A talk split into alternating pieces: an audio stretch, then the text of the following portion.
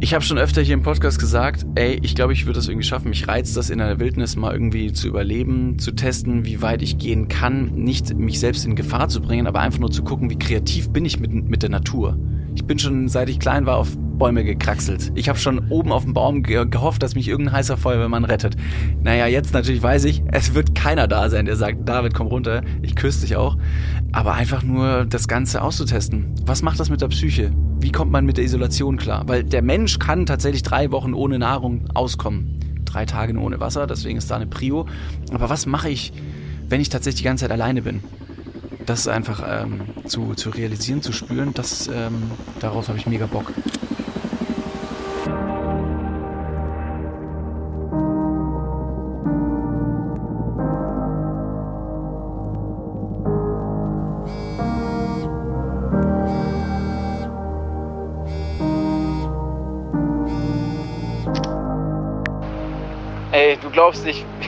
Krass anstrengend es war.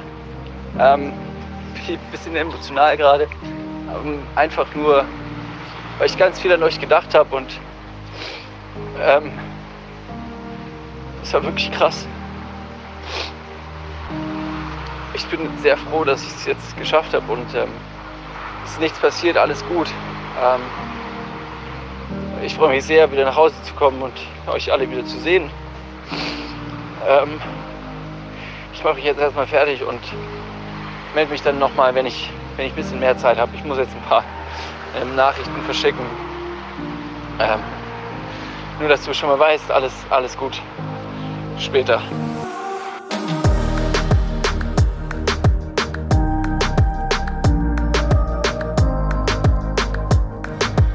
David, is it you?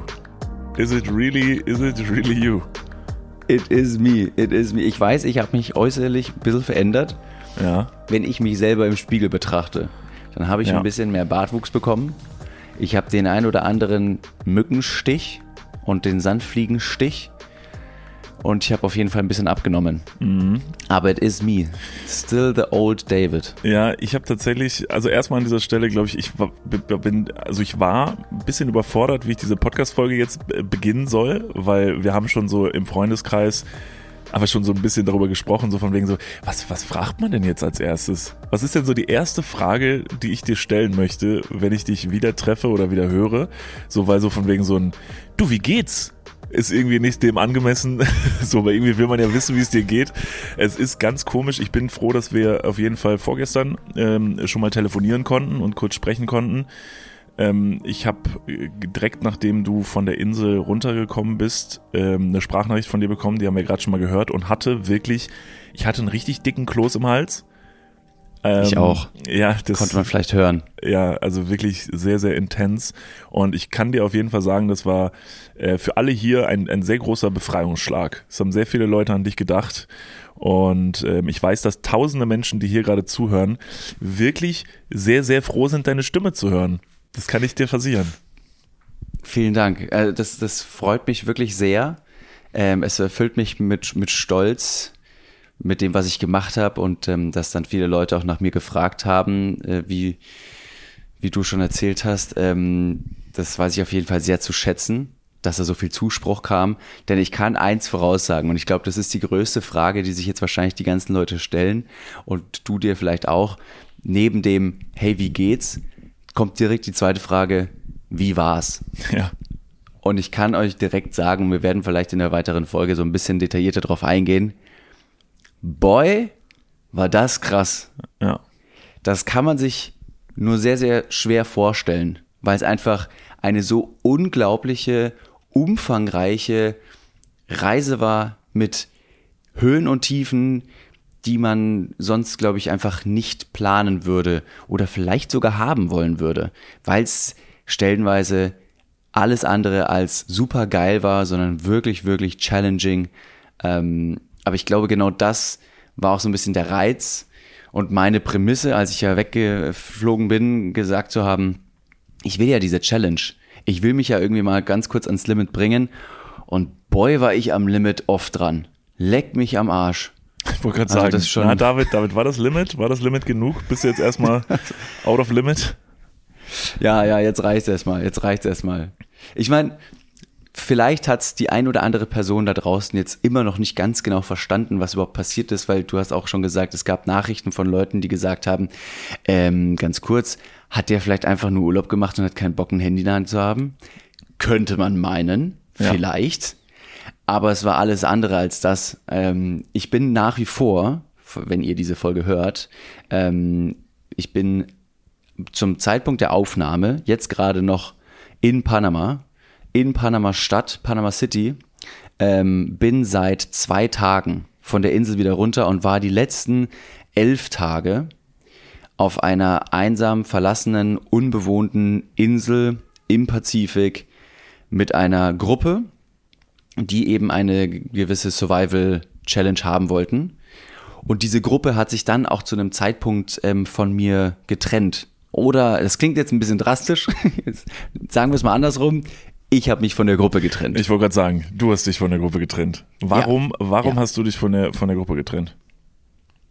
Letztendlich wollte ich so einen kleinen, so eine, diese kleine Challenge eben haben und mal gucken, wie, wie gut ich selber damit klarkomme. Ich habe schon öfter hier im Podcast gesagt, ich wäre in Bayern groß geworden, äh, bin Naturbursche durch und durch und da ähm, auch nicht ganz unkreativ, was das Überleben vermeintlich angeht. Aber jetzt im Nachhinein, jetzt wo ich natürlich schon in der Natur war, wie unglaublich dumm und naiv war ich, das zu behaupten, jemals ansatzweise nur in der Natur klarkommen zu können, nur weil ich irgendwie in Bayern aufgewachsen bin. Ich glaube nicht ansatzweise jeder Bayer oder Bayerin würde das auch von sich behaupten, ähm, nur weil man aus dieser, aus der südlichen Region Deutschlands kommt, dass man sagt, Natur, das kann ich wohl auf mich nehmen.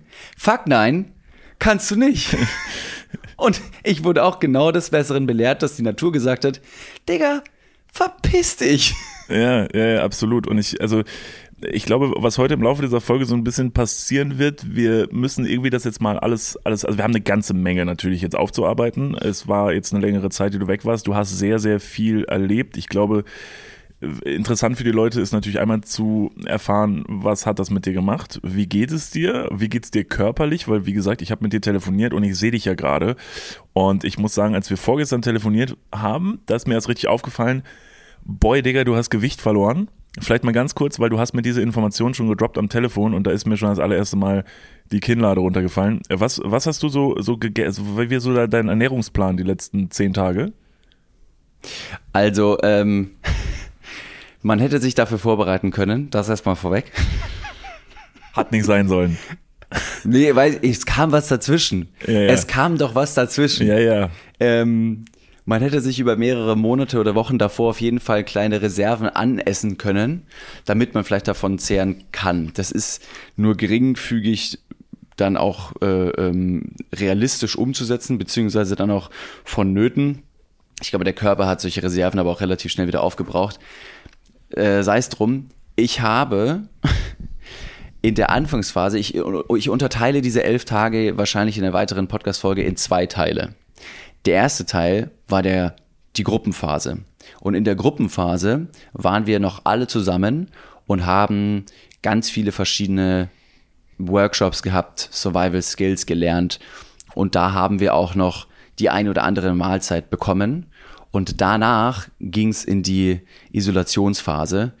Und da wurde das Essen dann ziemlich, ziemlich rar. Und ich habe mich nur von vier Kokosnüssen ernährt. Und das über einen längeren Zeitraum Du dann. hast also vier Kokosnüsse über welchen Zeitraum? Über insgesamt sechs Tage waren das dann. Und was ist, und das ist, das ist alles. Ja, und Wasser, also Regenwasser. Digga. Also das ist, das entzieht sich schon jetzt meiner, meiner Vorstellungskraft, dass ich sechs Tage nur von vier Kokosnüssen überleben könnte. Also, weil wir hier in unserer sehr privilegierten Bubble, ich kenne das Gefühl, dass ich eine Mahlzeit überspringe, so, so Mittagessen, und dann sage ich irgendwann so, Leute, ich habe so ein Loch im Bauch, mir wird gleich richtig schlecht, mir ist schon schwummrig vor den Augen. Das ist ja, das, also, das ist ja ein kompletter Grenzgang für den Körper. Absolut, absolut. Ähm, Das wurde mir auch äh, bewusst, einfach Tag für Tag immer wieder diesen Grenzgang in den verschiedenen Situationen zu, äh, zu verspüren ähm, und auch einfach auf den Körper zu hören. Aber wenn nichts da ist zu essen, dann wird es schwierig ähm, zu verbessern. Also wenn du merkst, du hast Hunger, du hast schlechte Laune, du bist leicht gereizt, dann kann man in Deutschland relativ schnell irgendwo in den Bäcker reingehen und sich für wenig Geld eine kleine, ein kleines Brötchen holen, eine Semmel oder was auch immer, oder man kann irgendwie was zu essen machen, man hat mal eine Packung Nudeln zu Hause und dann geht das relativ schnell wieder weg. Aber wenn man in so einer Situation ist, in der ich jetzt war, zum Beispiel auf so einer Insel und ähm, keinen keinen Induktionsherd vor sich stehen hat, keine, kein äh, Parmesan-Pesto im, im, im Kühlschrank hat und keine Möglichkeit hat, mal schnell irgendwo um die Ecke zu gehen und sich was zu essen zu holen, sondern eben das Essen nochmal organisieren zu müssen. Da ist eine Kokosnuss im Baum auf fünf Metern Höhe. Da muss man erstmal hochkommen. Das ist einfach sackanstrengend. Und das hat mich immer wieder tagtäglich mehrfach an die Grenzen ähm, meiner, eine, an, an, an meines Verstands gebracht. Dass ich mir gedacht habe, ich, was mache ich hier eigentlich? Also jetzt erklär aber noch mal ganz kurz, weil also meine Aufgabe ist heute nur die Sachen so ein bisschen zu sortieren, weil also ich bin ja auf der anderen Seite. Ich glaube, heute kann man auf jeden Fall drüber sprechen. Es sind, glaube ich, auf, auf beiden Seiten der Welt parallel Dinge passiert. Da, wo du gewesen Ja. bist und wo wir hier gewesen sind und nicht so richtig wussten, was abgeht. Ähm, und das sind, glaube ich, beides zwei sehr interessante Prozesse, weil es, glaube ich, das hat einfach mit vielen Leuten parallel irgendwie was gemacht und das war super spannend. Also es war wirklich, ich habe mich gefühlt wie in so einem sozialen Experiment. Das war plötzlich alles so krass extrem, diese Situation, die Dinge, über die man gesprochen hat, Dinge, die man gemutmaßt hat, Dinge, die die Leute einen gefragt haben plötzlich so, die für einen komplett strange waren. Und nur um die Leute jetzt nochmal, um das so ein bisschen sortiert abzuholen. Du bist auf diese Insel und wurdest dann da isoliert und du warst dann da für insgesamt sieben Tage isoliert, alleine an einem Strandabschnitt auf dieser Insel. Was hattest du da dabei? Also was, mit welchem, also nur damit Leute sich das nochmal eben vorstellen können, wie dein Setting war für sieben Tage auf dieser Insel und damit auch Jutta, die irgendwo in die Kommentare geschrieben hat, so ganz kurz, habe ich das jetzt richtig verstanden, der hat einfach nur Urlaub gemacht und hatte sein Handy zur Seite gelegt. Nee, Jutta, nicht ganz. So war das nicht. Was, was hattest du denn dabei? Also, äh, es waren nur, es waren nur sechs Tage, die Sechs ich Tage. auf der Insel okay. alleine, alleine war. Äh, die andere Zeit davor, die, ähm, sechs Tage war ich alleine und fünf Tage davor war ich, wie gesagt, in so einer Gruppe. Ähm, ja, also, das ist, das ist schwierig, das ist schwieriger, ähm, schwieriger zu verstehen. Ich, ich fange mal, ich fange mal tatsächlich noch weiter vorne an. Ja, gerne. Einfach nur, um dieses Setting zu verstehen, um dann auch auf die Gegenstände zu kommen, die ich dann in, den, in der Isolationsphase dabei hatte. Also, ich bin in Panama angekommen und habe erstmal die Gruppe kennengelernt, mit denen ich dann die nächsten Tage verbringen werde. Das ist eine super homogene Gruppe gewesen, die waren alle sehr, sehr freundlich, alle aus Deutschland und der Schweiz und die haben sich alle auch sehr, sehr dafür begeistert, so ein Abenteuer einzugehen. Aber keiner war in einer derartigen Situation jemals gewesen, deswegen wusste keiner so wirklich, worauf er sich einlässt. Ähm, dann sind wir mit einer Fähre und mit sehr spärlich bepackten Sachen. Wir hatten einfach ein paar Gegenstände dabei, die wir uns vorher aus Deutschland zum Beispiel mitgenommen haben, à la ähm, eine lange Trekkinghose, ein Trekkinghemd, ähm, wir hatten ein Messer dabei oder teilweise auch Macheten, ähm, eine Kopftaschenlampe, solche kleinen Camping-Utensilien. Und damit sind wir dann ähm, auf eine andere Insel. Dort sind wir in einen Helikopter eingestiegen. Mit diesem Helikopter sind wir auf eine weitere Insel geflogen und dann aus diesem Helikopter ins Wasser gesprungen und an Land geschwommen. Warte mal, das ist aber tatsächlich passiert. Du bist wirklich, du bist Das in einem Helikopter. Bist du schon mal in deinem Leben in einem Helikopter geflogen? Noch nie. Und dann hast du ich wieder gedacht, und dann, spring, und dann springst du auch noch raus am Ende. Cool. Ja, das, war- das war mega geil. Also es gibt Leute, die lieben Achterbahn fahren. Und ähm, dann gibt's Leute wie mich, die komplett auf Achterbahn fahren abgehen. Ich finde das mega geil. Und wir sind in diesen Helikopter eingestiegen. Vier Leute haben immer reingepasst. Und der hatte abgeschraubte Türen. Und man konnte seinen Kopf die ganze Zeit auch raushängen. Und dieser Helikopter ist einfach ich weiß, es, es geht auch irgendwie anders, aber ich verstehe jetzt, warum man Helikopterfliegen geil finden kann. Alles klar. Und äh, Müssen wir dir einen Helikopter jetzt kaufen oder was? Sollen wir, sollen wir investieren? Ich kaufe mit dir einen Helikopter, wenn du den haben willst. im wahrsten Sinne des Wortes abgehoben, der Bre. Ja, ja. Ähm, nein, das ist einfach, glaube ich, ein anderes, ganz neues, immersives er Erlebnis ähm, mit, ich weiß nicht, wie, so ein, wie schnell so ein Teil fliegt. Ich schätze mal, weiß nicht, 300 km/h. Du pacest so schnell und so nah über die Oberfläche des Landes, so ein bisschen wie eine Drohne, aber du sitzt selber drin. Und das ist unfassbar geil. Du schießt über die, über die Schluchten, heizt da um eine, um eine Linkskurve, so eine Steilkurve. Du, du spürst die G-Kräfte, wie sie dich in den Sitz reindrücken. Du siehst die Palmen, die, die, ähm, die Strände unter dir entlang ziehen und fetzt einfach nur so schnell durch die Gegend das ist einfach, das war ein Adrenalinkick pur und ein richtig, richtig krasses High, was letztendlich nur, ich glaube, 15 Minuten oder 20 Minuten gedauert hat insgesamt. Ähm, aber man ist halt relativ schnell dann dort, wo man sein möchte. Und dann hat der Helikopterpilot einfach nur so gemacht, so, ja, ihr müsst jetzt runter und zeigt so nach unten, so raus. Dann haben wir unsere großen Taschen genommen. Wir hatten so Dry Bags, alles war verpackt in Plastik, großen Plastiktaschen. Genau, das wäre jetzt auch meine Frage gewesen. So, ihr, ihr springt ja raus und ihr habt ja euren Scheiß dabei. Ja, so was, aber Ja, ja, du, genau. du kannst ja bestenfalls, musst ja auch ein bisschen aufpassen, dass wenn du rausspringst, dass es nicht von deinem Rücken rutscht und dann weg ist, ne? Ja, also wir haben, wir haben so große Drybags bekommen. Ähm, die sind komplett wasserdicht im besten Fall, wenn man die richtig verschließt und alle Sachen äh, von, von Wert, die eben nicht nass werden dürfen, wie zum Beispiel mein Erste-Hilfe-Kit, mein Satellitentelefon, meine ähm, ganzen Powerbanks, meine Technik, das war ja alles ein bisschen fragil und Wasser, ähm, Wasser äh, gefährdet. Und deswegen hatte ich diesen Dryback, den habe ich aus dem Helikopter rausgeschmissen, hab dem dann hinterher geguckt und habe gemerkt, oh, das war ganz schön, ist auch ganz schön hoch. Wie hoch, also wie tief fliegt er denn, wenn du da rausspringst? Also der, der heizt ungefähr, der kann natürlich seine Höhe variieren, aber ich glaube, wir sind so standardmäßig 50 Meter über dem Boden geflogen. Äh, deswegen war das ziemlich cool. Aber als wir dann rausgesprungen sind, uns wurde gesagt, das sind so drei bis fünf Meter, die wir dann am Ende aus dem Helikopter rausspringen. Das wird nicht so, das wird nicht so hoch sein. Also letztendlich muss man den, den Sprung ja auch also überleben äh, und deswegen geht man da kein Risiko ein. Ich schätze aber trotzdem mal, dass es schon zehn Meter waren. Weil- ganz langer Fall gewesen. Es fühlt sich ganz lange an. Und dann hast du auch noch so einen Auerbach gemacht, das hat es dann auch noch mal ein bisschen aufregender gemacht. Klar. Nee, nee, nee, nee, nee, nee, nee, nee. Das war, das war Regel Nummer eins. Don't do stupid shit. Mach keinen Schmarrn, der dir am Ende äh, nicht nur das Genick, sondern einfach nur die Reise versauen kann. Deswegen sei vorsichtig. Ganz kurz, ganz Scheiß. kurz, komischer Spruch, wenn man gerade auf dem Weg ist, sich sechs Tage auf so einer Insel aussetzen zu lassen, mach keinen Scheiß, tu nichts Dummes, was dir schaden könnte. Aber hey, ist okay, ich verstehe, ich verstehe, worum es geht, auf jeden Fall. Ja, der braucht man jetzt nicht Rambo-mäßig mit einer Machete eingeklemmt wie der Typ wie Zorro von One Piece. Ja, warte meinen, mal. man müsste jetzt auch noch einen doppelten Auerbach mit Flickflack-Schraube, Dreiviertelsalto mit ähm, Hechtsprung ins Wasser machen, um dann möglichst, möglichst pompös aufzutauchen, um zu sagen, ich bin schon hier, die Gefahr ist da, ich mach auch noch mal ein bisschen mehr. Ja. Du kannst ja keinen, keiner guckt zu und sagt, David, das war richtig cool. Da ist kein Koralldriff und sagt, super, ein weiterer dummer Turi, der uns besuchen kommt. Naja, in meinem Hirn war es sehr, sehr cool. Also in meinem Hirn hattest du dieses rote Band Rambo-mäßig tatsächlich um die Stirn und dann bist du mit einem, einem, mit einem athletischen Körper bist du deinem Rucksack hinterhergesprungen und dann James Bond-mäßig in Slow Motion aus dem Wasser gekommen. Boy, um dann zu merken, the fuck, Alter.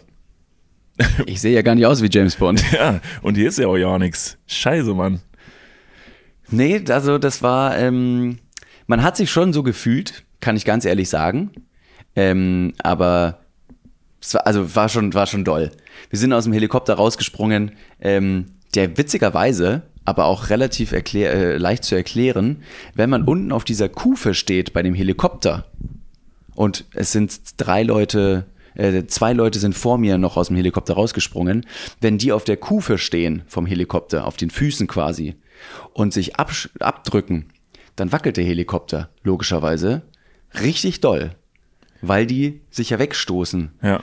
Wenn du das machen würdest, hättest du auf jeden Fall äh, ein paar Haare weniger oben und wärst mit, den, mit dem Digga, Kopf vielleicht im ich, Rotorblatt. wenn ich auf den Kufen stehen würde, dann wäre mein Kopf weggesäbelt da oben. Also das würde ja logistisch überhaupt nicht funktionieren. Ich würde zu hoch ja, es, abspringen. es könnte eng werden. Genau, ich würde zu hoch abspringen und würde mir den Kopf absäbeln. Ende aus. Nee, das glaube ich nicht. Also du bist zwar sehr groß, aber ich weiß, wie hoch du springen kannst und das ist nicht besonders doll. Das stimmt. Deine Skoliose und dein Rücken lassen das nicht Die zu. retten mir das mein Leben. lieber. Padawan, denk ich an deine... wusste, ich wusste, es rettet mir mal das Leben, dass ich so invalide bin. Gott sei Dank. Okay, und ihr springt also da raus und dann wart ihr im Wasser Genau. und dann seid ihr darüber geschwommen. Ja. Halt, stopp, wir gehen mal ganz kurz in die Werbung. Jetzt kommt Werbung. Also jetzt auch heftiger Kommerz, ne? Ist das jetzt hier wie in einem Prospekt oder was? Jetzt gibt's erstmal ein bisschen Werbung. geil. Niklas, Ja. jetzt kommt ein Thema, das wird dich vielleicht ein bisschen aus der, aus der Reserve locken. Wie steht's denn um deine Altersvorsorge? Ah, nein! Nein, warum Bitte. sprichst du mich jetzt darauf an? Soll ich dir nochmal abseits erklären? Das könnte ich besser machen. Ja, bitte. Ja, das ist natürlich ein sehr leidiges Thema. Das tut mir leid. Weil man möchte auch nicht so an sein Alter denken. Man möchte ja eher an seine, an seine Jugend denken und nicht so weit in die Zukunft. Aber man muss es irgendwann. Ja. Das ist ja wichtig. Ja, sehr. Hast du dir schon irgendwelche Gedanken gemacht, einen Plan? Also jetzt mal for reals, gibt es irgendwas, was du dir, auch so vielleicht ein Wunschszenario, dass du sagst, okay, ich möchte im, ich möchte im Alter im absoluten Luxus und Reichtum leben? Ja, das wäre super, ja. Das wäre geil. Ja, das wär Schaffst gut. du das mit deiner aktuellen Rentenversicherung? Da müsstest du erstmal eine für Da haben, muss, oder? muss ich mal kurz meine Rentenversicherung anrufen und fragen. Hast du eine Rentenversicherung? Naja, ich bezahle ein bisschen privat in die Rente ein. Machst du wirklich? Ja. Sehr gut. Ja. Mache ich das auch? Ja, durch dein ETF-Ding da. Das ist deine private Altersvorsorge. Ach, du hast ETFs? Ja. Ah, okay. Ja, ach so, ja. Ja, kannst, kannst du sagen. Ja. Das ist keine, keine Schande. Ich habe ETFs. Jetzt ist es raus. Es ist raus, ich habe ETFs. okay, sehr Ich gut. bin Broker. ich mache was an der Börse. okay. Also du hast, du hast einen ETF-Sparplan. Ja. Okay. Ja, ich auch. Ich will mich da oder kann mich irgendwie sehr schwierig nur auf die staatliche Vorsorge verlassen. Und die traurige Wahrheit ist, äh, im besten Fall bekommt man ja auch nur die Hälfte des Gehalts als Bruttorente. Also davon gehen dann noch Steuern, gesetzliche Kranken- und Pflegeversicherungen ab und am Ende bleibt weniger als gedacht. Oh Mann. Es ist immer weniger als gedacht. Ja. Darauf will man sich aber vielleicht nicht verlassen und deswegen äh, haben wir heute einen Werbepartner, der vielleicht genau da in dieses Thema reingrätscht und Abhilfe verschaffen kann. Und zwar ist das Clark und ähm, Clark hat zum Thema Altersvorsorge individuelle Expertinnen und Experten, die dich, mich oder euch beraten können. Clark hilft dabei, mehr aus der Rente rauszuholen. In der App, kannst du easy aufs Handy runterladen, kriegst du mit ein paar Klicks heraus, ähm, welche Themen dir wichtig sind und dann können dir in einem Termin mit einem Berater, mit einer Beraterin äh, Vorschläge gemacht werden, wie deine Versicherung und deine Rente aussehen soll. Alles ganz super entspannt. Und dann bekommst du ein persönliches Angebot, das auf deine Bedürfnisse zugeschnitten ist. Und wenn dir vielleicht beim Anblick deines Rentenbescheids auch die ein oder andere Träne über deine wirklich sehr schöne, aber auch hydrierte Wange, du siehst super aus. Ich habe heute eine Creme drauf. Hast du da Creme drauf? Mhm. Kann das schmecken.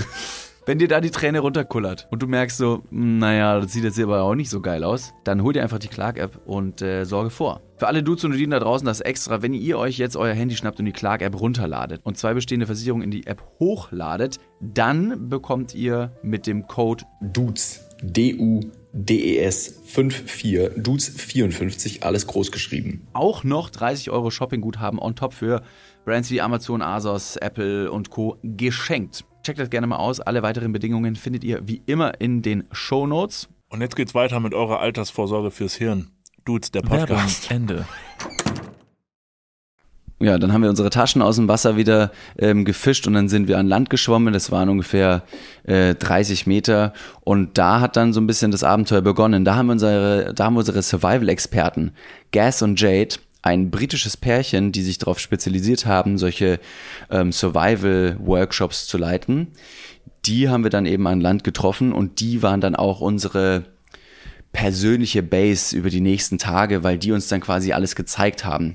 Nachdem dann alle gesprungen sind, haben wir uns dann im Camp versammelt, haben ein Camp aufgebaut. Das war so eine kleine Dschungellichtung. Und wenn ich jetzt Dschungel sage, meine ich Dschungel, in dem man nur sehr schwer von A nach B kommt, weil alles so dicht durchwachsen ist. Es ist alles feucht, die Luftfeuchtigkeit ist natürlich sehr hoch, es ist alles krass durchwachsen, es sind keine Wege, es sind überall Lianen, Wurzeln, Bäume, Sträucher, Insekten, Viecher, sandig. Es ist all das, was man sich unter einem Dschungelabenteuer vorstellt, da gewesen. Und dann haben die gesagt, und hier bauen wir jetzt ein Camp auf. Das Camp war aber allerdings so aufgebaut, dass wir dann relativ wenig auch noch, ähm, beziehungsweise gar nichts mit der mit der, mit der, mit der Natur machen mussten. Wir hatten sogenannte Tarps dabei. Das sind, ich übersetze es mal. Wir wissen doch alle, was Tarps sind. Wir wissen doch alle, was Tarps sind. Erinnerst du dich? Ja, ja, mit Christian Huber natürlich So. äh, und Tarkan Bakci, dass wir, dass wir da ein bisschen die Survival-Expertise nochmal drin hatten hier im Podcast, weiß ich auf jeden Fall auch sehr zu schätzen, weil ähm, da wurde mir auch nochmal klar, es gibt ein größeres Interesse der Bevölkerung, sich für, für Survival-Sachen zu interessieren. Wenn auch Tarkan und, Bakci, äh, Tarkan und, und Christian gesagt haben, Tarp und, Ma äh, und Machete ist eine gute Sache, Ich glaube, wenn, Christian, wenn. Christian das jetzt gerade hört, wird er sich nie dümmer vorkommen, so einen Scheiß zu Hause zu haben, hier in Köln. Das ist wirklich so saudumm. Man weiß ich nicht. Du, es kann immer mal kommen, dass ein Helikopter abholt und sagt, du musst jetzt hier irgendwas in einem Dschungel machen und dann ist es verdammt gut, einen Tarp dabei zu haben. Denn aufs Tarp werde ich später noch drauf zurückkommen. Okay. Ähm, es wird noch eine essentielle Rolle spielen. Okay.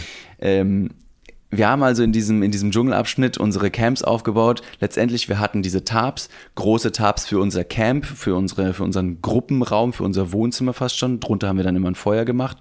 Und dann hatten wir auch noch Hängematten gestellt bekommen die wir einfach in die Bäume gespannt haben. Somit mussten wir nichts fällen, wir mussten noch nichts wirklich bauen. Wir hatten direkt einen Schlafplatz mit Dach über dem Kopf ähm, und konnten da sehr, sehr, sehr, sehr gut schlafen, sage ich mal. Oder liegen erstmal. Dann haben sich Guess und Jade so ein bisschen vorgestellt. Wir haben die Gruppe noch mal ein bisschen ähm, genauer kennengelernt. Wir haben uns erstmal sehr gefreut, dass wir in dieser idyllischen, paradiesischen Insel ähm, gerade eben dieses Abenteuer erleben dürfen und haben uns ähm, ja einfach am Leben erfreut. Plus natürlich noch diesen Adrenalin-Push gehabt vom Helikoptersprung.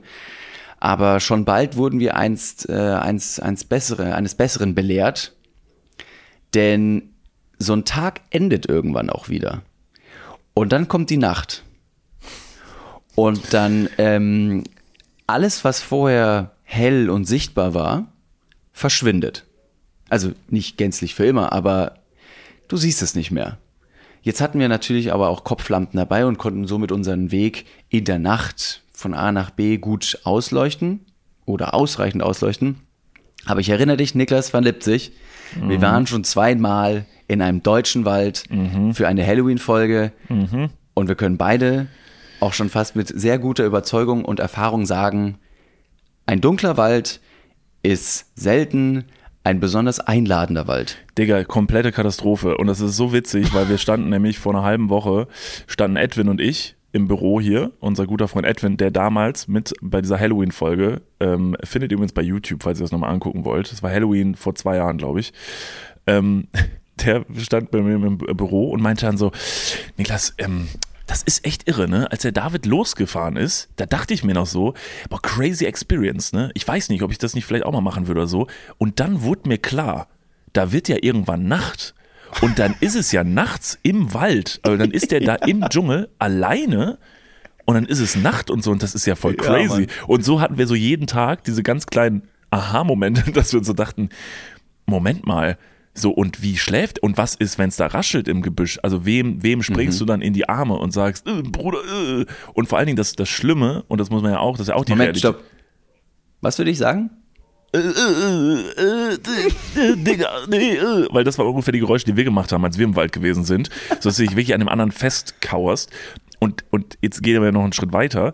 Das Problem ist ja in dem Wald, in dem wir gewesen sind, muss man sich nichts vormachen. Das war hier in Köln am, am Wegesrand. Da gibt es nichts. Vielleicht gibt es ein Wildschwein in diesem ganzen Wald, äh, in einem riesigen Areal. Da, wo du gewesen bist, da gab es ja auch Tiere, die da keuchen und fleuchen. Was hätte denn da im Ja. Dunkeln so, was, was ist denn da so im Dunkeln, auf was man sich hätte einstellen können? Also erstmal ähm, die, die alltäglichen Tiere wie Krabben.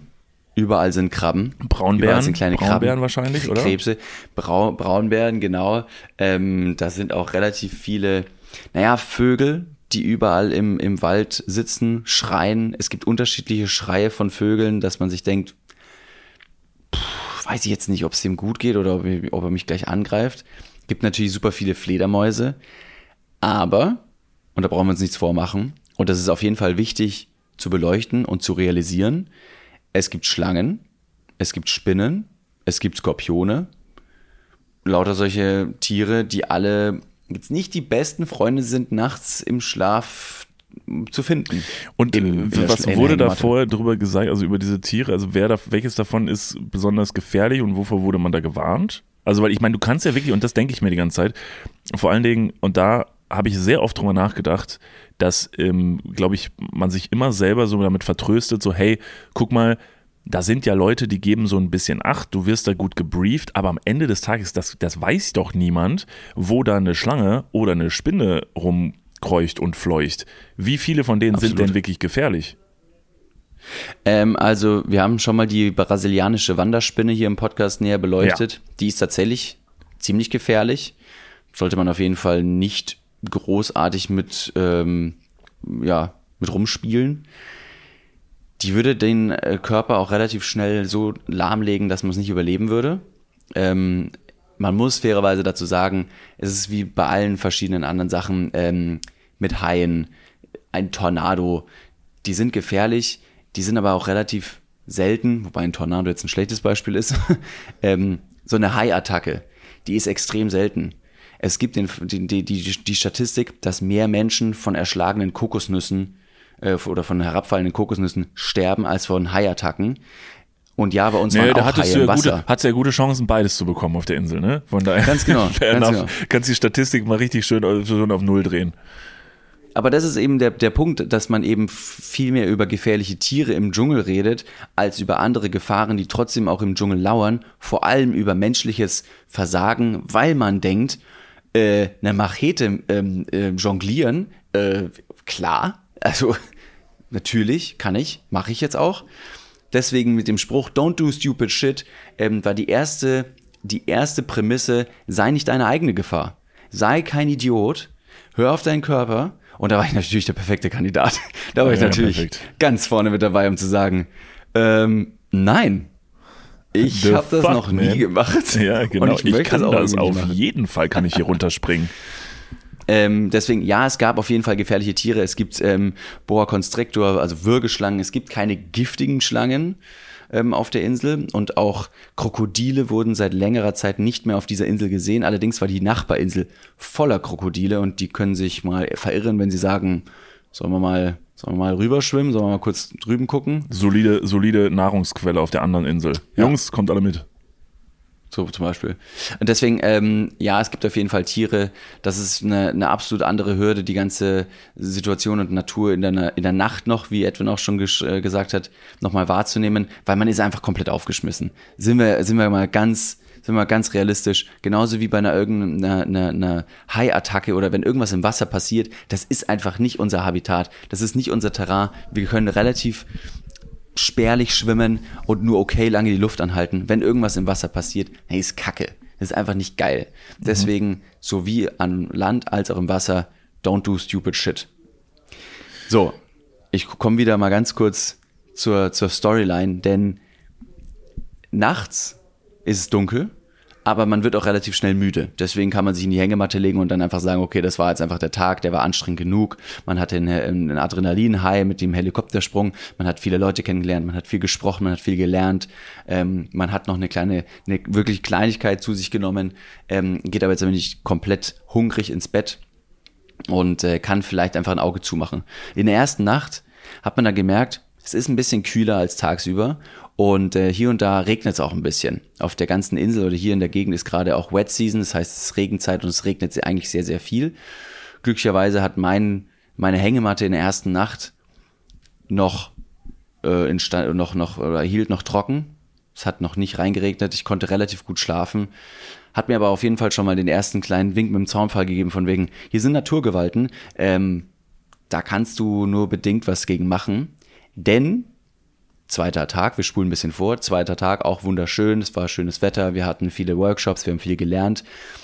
Die zweite Nacht hat uns allen so dermaßen den Boden unter den Füßen weggezogen, weil ein Sturm über diese Insel kam, der so krass war, dass zum Großteil das Camp einfach weggespült wurde von entstandenen Bechern. Das war einfach so krass, wie viel Wasser runterkommt, mit welcher Wucht der Regen Wassermassen auf ein Tarp drückt. Ich war komplett nass. Mitten in der Nacht stand jemand vor meinem Zelt, Kopftaschenlampe auf dem Kopf, mich anleuchtend. Ich wurde davon wach, leuchte ihn an und gucke ihn nur an, so von wegen, was los? Und er so steht mit gepackten Sachen vor mir und sagt, meine ganzen Sachen sind weggespült. Wo muss ich hin? Wo ist das Camp? Ich drehe mich um, wissentlich, das Camp, glaube ich, steht auch schon gar nicht mehr. Sehe auch nur irgendwelche Taschenlampen in der Ferne, die irgendwelche Sachen versuchen zu retten. Und ähm, das war, das war wirklich eine heftige, heftige Unwetterlage, die uns dann nochmal ganz klar äh, vor Augen geführt hat, du bist hier in der Natur und du musst dich den Gegebenheiten anpassen. Schlussendlich, es war knietiefes Wasser bei uns im Camp, alle Sachen, also die wir gebaut haben und zusammengestellt haben, wurden weggespült.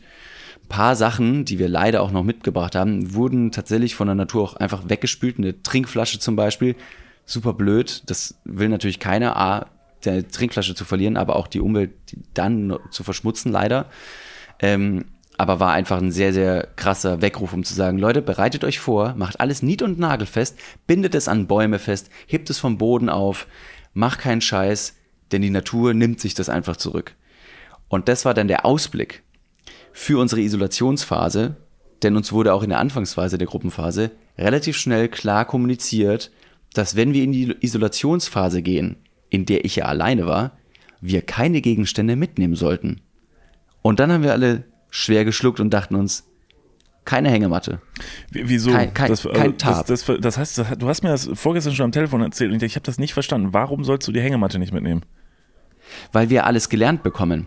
Wir lernen, wie man ein Feuer mit Holz macht, ohne Feuerzeug, Ach ohne so. Feuerstahl. Wir lernen, Das heißt, wie man so einen eine Schlafplatz baut. Wir Oh lernen, Gott. ein Dach zu bauen. Oh wir fuck, lernen, Alter.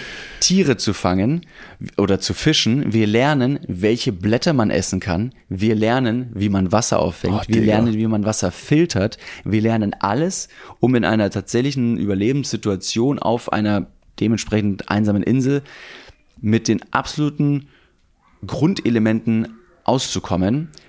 Und das habe ich mir dann auch noch alleine aufgebrummt. Die Gruppe Moment, hatte also das heißt, ihr hattet, den, ihr hattet den ganzen Scheiß dabei und nehmt den mit auf die Insel und dann habt ihr schon so wenig dabei und alles, was ihr dann dabei Ja. hattet, lasst ihr dann an einer Stelle und geht in diese Isolation. genau, ohne alles. Die ganzen Sachen wurden dann am Ende der Isolation, äh, am Ende der Gruppenphase wurden die ganzen Sachen abgebaut, wieder in eine Kiste zusammengepackt. Oh. Die Survival-Experten Gas und Jade sind dann in diesem Basislager ge geblieben. Und am letzten Tag der Gruppenphase sind wir dann mit gepackten Sachen, also die Sachen, die wir dann auch wirklich mitgenommen haben. Und wir haben uns auch auf ausdrückliche Empfehlung von Gas und Jade auf ein paar Gegenstände geeinigt, die wir trotzdem mitnehmen, Schrägstrich mussten, fast schon. Einfach nur, weil das Wetter so krass war. Und das war ein Tarp, weil ein wasserdichtes Dach zu bekommen, ist sau schwierig.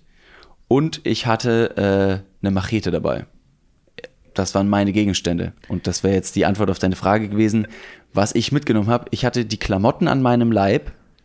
Ich hatte auch die GoPros dabei, ja. Ich hatte auch eine Taschenlampe dabei, um mich selber noch zu filmen in der Nacht. Es gibt ein paar Dinge, die mussten mitgenommen werden, um einfach nur dieses Videoprojekt auch am Laufen zu halten. Aber meine Gegenstände waren eine Machete und ein Tarp. Mehr nicht. Ja, irre. Okay, das war mir nicht bewusst. Keine Trinkflasche, nichts. Also ich, ich war ja hier so quasi, quasi vor Ort der Außenkorrespondent, der die Leute so ein bisschen mit Infos füttern sollte, die ich nicht hatte, weil ich wirklich, Ja. also man muss wirklich verstehen, ähm, wir haben hier natürlich sehr viele Fragen aus dem privaten Kreis bekommen, aber auch natürlich von euch da draußen, die gesagt haben, ey, wie geht's denn David? Könnt ihr mal ein Update machen und so. Und es war ein sehr schwieriger Mittelweg, den man finden musste aus, ey, wir wollen jetzt hier kein Drama darstellen oder so, aber gleichzeitig muss man auch ganz klar sagen, wir haben keine Ahnung. Also uns wurde immer nur gesagt, du hast einen Knopf, auf den du zwischendurch mal drücken musst, um zu zeigen, hey, I'm alive, so, ich möchte nicht geholt werden, ich äh, mache das hier noch weiter oder halt eben nicht. Und das war Genau. so ein bisschen die Info, die wir hatten und damit musste man arbeiten. Und dann habe ich jetzt zwischendurch auch mal bei Social Media, bei Niklas und David halt auf unserem Account, halt mal Updates gegeben, aber es war ja wirklich so, man wusste das nicht. Dann haben Leute mich auch gefragt, so, ja, okay, was hat er denn damit auf der Insel? Weil ich hatte einen sehr lustigen Call auch mit unseren guten Freundinnen von Mord of X und unserem guten Freund Leon Winscheid, die dann in diesem Call auch gesagt haben, so, du ganz kurz, kannst du mir das nochmal ganz kurz erklären, was macht der David denn jetzt so? Der ist jetzt auf dieser Insel, ja, aber, wo, aber der- muss ja da irgendwo schlafen. Habe ich gesagt, ja, ja, also da in der Natur. Dann haben die gesagt so, ja, Moment, aber der, aber was, was ist der denn? Also da wird ja schon irgendwie geguckt. Nee, nee, nee. Also das muss der halt alles. Also es ist, und das verstehe ich, sehr schwer für Leute greifbar gewesen, was du da machst und dass das nicht alles ein kompletter Prank ist und dass wir ja auch eigentlich äh, für das, wofür wir bekannt sind, das überhaupt nicht in diesen Bild und diesen Rahmen passen. Aber ich glaube, wir schreiben uns ja gerne mal auf die Fahne, dass wir auch gerne einfach bescheuerte Dinge tun und die extra Meile gehen. In diesem Fall ist die extra Meile ein bisschen größer gewesen als sonst. Sogar es ist ein paar mehr extra Meilen gewesen. Um etwas zu bieten, was irgendwie besonders ist. Und du hast gerade schon angesprochen, tatsächlich, dass du GoPros mit dabei hattest, um ein besagtes Videoprojekt voranzutreiben. Darüber werden wir am Ende euch noch ein bisschen mehr erzählen, was euch da erwarten wird. Aber ich habe zum Beispiel die ganze Zeit zu den Leuten gesagt, weil das war so meine Info, die letzte Info, die ich hatte, und danach habe ich halt keine neue mehr bekommen, dass du zum Beispiel eine Hängematte dabei hast. Hab dann aber vorgestern von dir in diesem Call erfahren, dass du gesagt hast, da hast du aber nicht drin gepennt. Und ich habe es gar nicht richtig geschnallt, weil ich mir dachte, ist der jetzt komplett loco? Lass den erstmal ankommen. Wieso nutzt er denn diese Hängematte nicht? Jetzt verstehe ich erstmal, dass du die überhaupt nicht dabei hattest, dass du wirklich am Ende in dieser Isolationsphase, zu der wir jetzt ja gleich kommen, und ich glaube, da beginnt ja der intensive Teil dieser Ja, Reise. absolut. Da hattest du dann ja wirklich überhaupt nichts dabei. Ja. Ähm, ja, das ist korrekt, das ist absolut richtig. Auch auf die Fragen von Lin und Leo und äh, Leon Winscheid. Ich habe mir alles dann in der Natur zusammengebaut und zusammengesucht und das war die Challenge so ein bisschen. Und äh, ja, du hast auch richtig gesagt, wir machen gerne mal äh, irgendwie eine dumme Extrameile oder wollen uns irgendwie challengen mit vielleicht so spontanen Situationen. Ähm, das habe ich mir ganz, ganz groß auf die Fahnenstange geschrieben, ganz am Anfang. Und als es dann in die Isolationsphase ging, Tag eins, war ich natürlich auch wieder voller Adrenalin und Vorfreude, mir jetzt irgendwas zusammenzubauen. Ähm, ich musste ein Bett bauen. Hier im Hintergrund übrigens duscht jemand, falls sich jetzt jemand fragt, was hier so rummelt. Ich bin dann da angekommen an dem Strandabschnitt ähm, und dann habe ich auf jeden Fall auf der einen Seite gesehen, dass da ein ziemlich sumpfiges Gebiet ist, was auf jeden Fall danach aussah, als könnten da Krokodile leben, wohnen, vegetieren und bleiben. Und ich habe mir dann erstmal einen Schlafplatz gesucht und habe hab Materialien zusammengesucht, um mir ein Bett zu bauen, um mir ein Dach über dem äh, Kopf zu bauen. Ich hatte, fairerweise, ich hatte die, Schla die, die Hängematte, habe ich zur Isolation, äh, Isolationsphase mitgenommen. Einfach nur, weil ich gemerkt habe, und das habe ich vorher angesprochen, in der zweiten Nacht, diese Nacht war so krass, dass wenn mir der Arsch unterm Boden wegschwimmt und ich in der Nacht dastehe und nichts mehr habe, muss ich schauen, dass ich irgendwie über den Boden oder vom Boden wegkomme. Und da ist es relativ einfach und schnell, eine Hängematte zwischen zwei Bäume zu spannen und darin zu schlafen, einfach nur, um ein Shelter zu haben. Und diesen Ausweg musste ich mir ehrlich gesagt noch zugestehen und überlassen, weil ich mir, ich will nicht sagen, der Situation nicht ganz koscher und, und, und, und geheuer war, aber ich habe mich vielleicht in der einen oder anderen Situation leicht überschätzt und habe die Situation vom Wetter auch einfach nicht mit einberechnet. Das heißt, wenn tatsächlich irgendwie wieder dieser Sturm auf uns eingeprasselt wäre, dann wäre mein Bett auch nicht mehr da gewesen. Und dann muss ich ganz schnell reagieren. Und ich hatte auch auf jeden Fall den ein oder anderen Moment, in dem ich gedacht habe, ey, ich schlaf so beschissen auf meinem scheiß Bambus. Es ist so eine verfickte Scheiße. Und jetzt tut's mir mega leid, dass ich so richtig viel fluchen werde. Nee, ist okay, Aber fuck, okay. war die Scheiße unbequem, Alter. Am ersten Tag war ich einfach so krass erschöpft. Ich hatte kein Wasser, ich hatte kein Essen und musste mir einen scheiß Schlafplatz bauen, dass ich einfach nur das Tarp über mir drüber gespannt habe, hab dann ein paar Holzplanken mit Bambus auf den Boden gelegt, hatte dann so einen spärlichen Quadratmeter von irgendwelchen holzkantigen Gegenständen und habe mich da wie ein wie so ein wie so ein wie so ein, wie heißt hier Harry Potter, der Lord Voldemort, die ja im King's Cross im letzten Teil unter dieser Bank liegt. Dieses, dieses blutige Stück lebloses Fleisch, Alter. So lag ich auf meinem scheiß Bambus und hab mir dann auch zum ersten Mal gedacht, und man wird es in diesem Video sehen, warum zum verfickten Hurenfick was mache ich hier, Alter? Es Ja. ist so hart. Es ist so hart.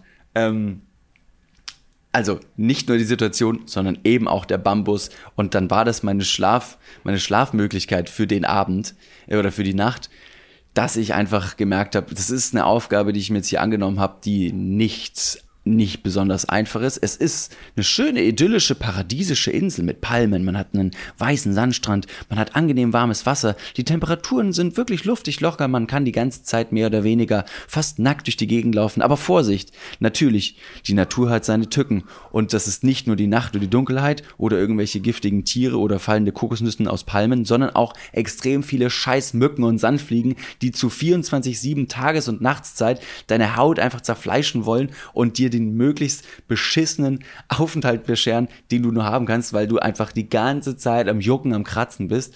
und dann nur sehr, sehr, sehr, sehr schwer zur Ruhe kommst. Ähm, und das auf einem halben Quadratmeter Bett für die erste Nacht hat mir auf jeden Fall ordentlich gezeigt, ja, willkommen bei der Island Survival Challenge 2023. Schön, dass Sie dabei sind. All inclusive. Ja, alle, alle waren sie dabei. Ja. Äh, stopp mal ganz kurz, wir gehen ganz kurz in die Werbung. Jetzt kommt Werbung. Also jetzt auch heftiger Kommerz, ne? Ist das jetzt hier wie in einem Prospekt oder was? Jetzt gibt's erstmal ein bisschen Werbung. geil. Niklas, Ja, wie geht's? sauber. Mega. Was, äh, random Frage. Was ist in deiner Hosentasche jetzt drin? Mein Handy, meine Kopfhörer und mein Portemonnaie. Okay. Ähm, was ist in deinem Portemonnaie drin? Das Warte. ist ultra. Stopp. Ich kann es erraten. Ich bin nämlich, ich bin ein Mindreader. Ja. Äh, ich, ich spüre, da sind, da ist ein, da ist ein angerissener 20-Euro-Schein drin. Hä? Da ist deine, dein Büchereiausweis. Äh, Dein Schwimmpferdchenabzeichen. wo er. Und ein Kondom, das da schon viel zu lange drin Okay, ist. stopp. Aber es stimmt alles. Wer hat die Ambition, ein Kondom in den Geldbeutel zu tun und dann damit rauszugehen, um zu sagen, das werde ich heute benutzen? Ist das mal passiert? Nee, keine Ahnung, weiß nicht, wer das macht. Nee. Hm. Ist schon ein bisschen zu lange da auch da drin, oder?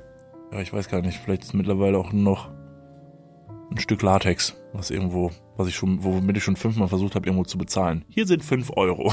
Das geht wahrscheinlich nicht, ne? Das geht nicht. Okay, pass auf. Soll ich dir mal sagen, womit das Bezahlen funktioniert und was in deinem Portemonnaie noch fehlen könnte? Mhm. Es ist die neue Sparkassencard. Oh, Die hat nämlich zahlreiche neue Features und ist immer am Start. Was kann die alles, fragst du dich jetzt vielleicht. Pass mal auf, mit dieser Warte. einen Ka was kann sie alles? Glad you asked. Ich sag's dir. Pass auf, mit dieser Karte hast du einfach Möglichkeiten, im In- und Ausland bargeldlos zu bezahlen. Du kannst online, mobil an allen Masterkarten Visa-Akzeptanzstellen deine Karte vorhalten und dann macht's immer Bling. Ich weiß nicht den genauen Jingle, aber so stelle ich mir ihn vor. Das passiert mit deinem Ko äh, Kondom recht selten, glaube ich. Das macht selten Bling. Mit dieser Karte hast du auch volle Kostenkontrolle durch direkte Abbuchung vom Girokonto und absolute Sicherheit im Online-Shopping dank des 3D-Secure-Verfahren. Also alles in allem mehr Möglichkeiten, mehr Freiheiten und mehr Sicherheit. Noch mehr Sicherheit als dein altes Kondom. Falls ihr euch jetzt denkt, mega, mein Kondom kann auch nicht bezahlen, dann checkt doch gerne mal die neue Sparkassen-Card ab. Alle weiteren Informationen findet ihr selbstverständlich und selbstredend wie immer. Nicht in, den meinem Portemonnaie, sondern in den Shownotes, richtig? Niklas. You got him right. Ja. Yeah. Und gut verhütet geht's jetzt weiter im Podcast. Werbung, Ende. Ähm, und dann Tag für Tag ähm, wurde es tatsächlich immer härter. Es wurde immer krasser. Mein Körper hat immer weiter abgebaut und ich hatte, ich hatte die Gedanken, ähm, ich baue jetzt einfach meine Hängematte auf. Jetzt mal ganz im Ernst. Ich brauche einen guten Schlaf. Scheiß auf alles. Mich wird dafür keiner besonders derartig judgen, dass ich da äh, persönlich drunter leide. Leute im Internet werden mich vermutlich nicht verurteilen. Ich kann einfach diese Hängematte aufbauen ähm, und einfach drin schlafen. Und dennoch habe ich immer wieder mir zurück, die, meine eigene Challenge zurückgerufen und habe gedacht, nee, Moment mal, du bist ja hier aus einem höher gestellten Grund. Du möchtest ja irgendwas spüren. Du möchtest ja irgendwas für dich dadurch gewinnen. Eine Erkenntnis, eine, ein Gefühl, was auch immer es ist.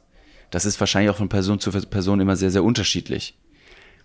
Und deswegen habe ich mich trotzdem immer wieder zurück zu, dieser, zu diesem Ursprungsgedanken gedrängt und habe gedacht, nee, du kannst es noch ein bisschen länger aushalten. Ja. Aber ich bin, und das mit absoluter Überzeugung, an, an, meine, an meine absoluten Grenzen gekommen. Und Ja. das hat man vielleicht auch in der Sprachnachricht gehört, ganz am Anfang, dass ich zwar irgendwann wieder festen Boden unter meinen Füßen hatte oder mit Leuten gesprochen habe, aber diese Isolationsphase mit den täglichen To-Dos war mit Abstand das Härteste, was ich jemals in meinem Leben gemacht habe. Das ist mal, das war- das ist das mal war hart. Statement, ja. Ähm, ja, äh, ich, ich bin, äh, das, das wäre jetzt auch meine nächste Frage. Äh, Wir wollen ja tatsächlich auch weniger darüber sprechen, wie lang du am Ende in der Isolationsphase geblieben bist, denn wie gesagt, dafür haben wir das Ganze ja videotechnisch begleitet. Du hast das Ganze videotechnisch begleitet und wir werden jetzt die nächsten Wochen auch dafür nutzen, äh, parallel, was alles sehr, sehr viel wird natürlich, neben unserer Show, die noch ansteht am 25.11. und so, aber wir werden ähm, uns damit beschäftigen, dieses Videomaterial, und du hast einiges mitgebracht, hast du gesagt, äh, zu verarbeiten, uns damit zu beschäftigen und euch diesen ganzen Trip, alles worüber wir hier gerade reden, ähm, für euch nochmal erlebbar zu machen, weil ich glaube, uns war ja so ein bisschen klar, dass das intens werden würde für dich. Ähm, ich glaube, jetzt ist es am Ende noch ein bisschen intensiver geworden, als vielleicht man dann doch erwartet hat. Und da man das halt schwer nur erklären kann und erzählen kann, wie man vielleicht hier jetzt schon merkt, also man kann es so ein bisschen verstehen, aber ich glaube, wenn man es halt nicht sieht, dann kann man es mhm. nicht richtig spüren und wir haben super lange auch überlegt, so was machen wir denn dann damit, wenn du jetzt was mit zurücknimmst, wollen wir es dann irgendwie bei Instagram so kurz und knapp raushauen oder was? Und haben dann uns relativ schnell dazu entschieden, nachdem wir nochmal ein letztes Gespräch geführt haben, bevor du weg bist, dass wir gesagt haben, ey, wir scheißen auf alles, wir wollen diesen Trip so, so breit und, und erlebbar wie möglich machen und das werden wir auch tun. Wir werden uns dabei auch keine zeitlichen Limits setzen ähm, und werden euch dann eine richtige Serie draus bauen mit den einzelnen Tagen, um dann selber für euch erlebbar zu machen, wie lange du, David, äh, am Ende wirklich in dieser Isolation geblieben bist. Weil ich glaube, das ist so ein bisschen, also mein Gefühl ist so ein bisschen, das ist halt das, worauf alles so hinausgelaufen ist. Alles, was du jetzt bisher ja. erzählt hast, so diese Eingewöhnungsphase, dieser Sprung aus dem Helikopter, dieses Aufregende, dieses Lernen, so was ist das denn jetzt auf der Insel? Aber wie gesagt, als ich mit dir telefoniert habe vorgestern, habe ich gemerkt, ich glaube, so richtig vorbereitet dann auf das, was in dieser Isolationsphase mit dir passiert.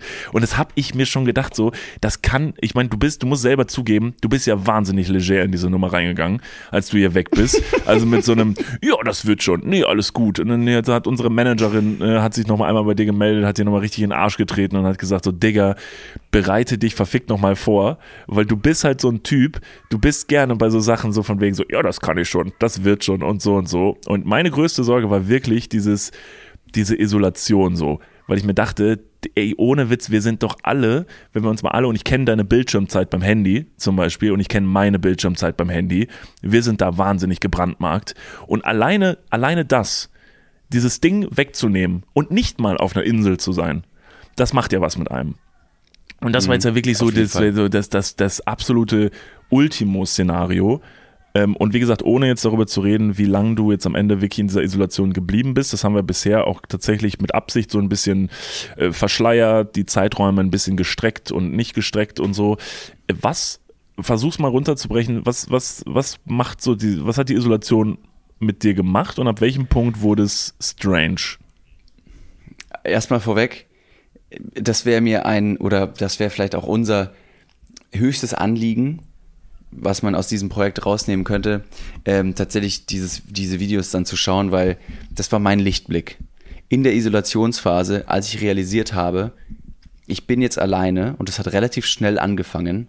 Der erste Tag war nach wie vor, wie gesagt, so ein bisschen euphorisch und dann straight der zweite Tag war einfach eine Talfahrt. Ich hatte kein Essen, Loch im Bauch. Man ist gereizt, man ist schnell ge gestresst, ähm, man hat keine Energie, irgendwas zu machen. Und dann hatte ich nur noch, und das war eben mein Lichtblick, und deswegen freue ich mich so unglaublich auf diese Videoreihe, mein Lichtblick jeden Tag und in jeder Stunde war die Kamera.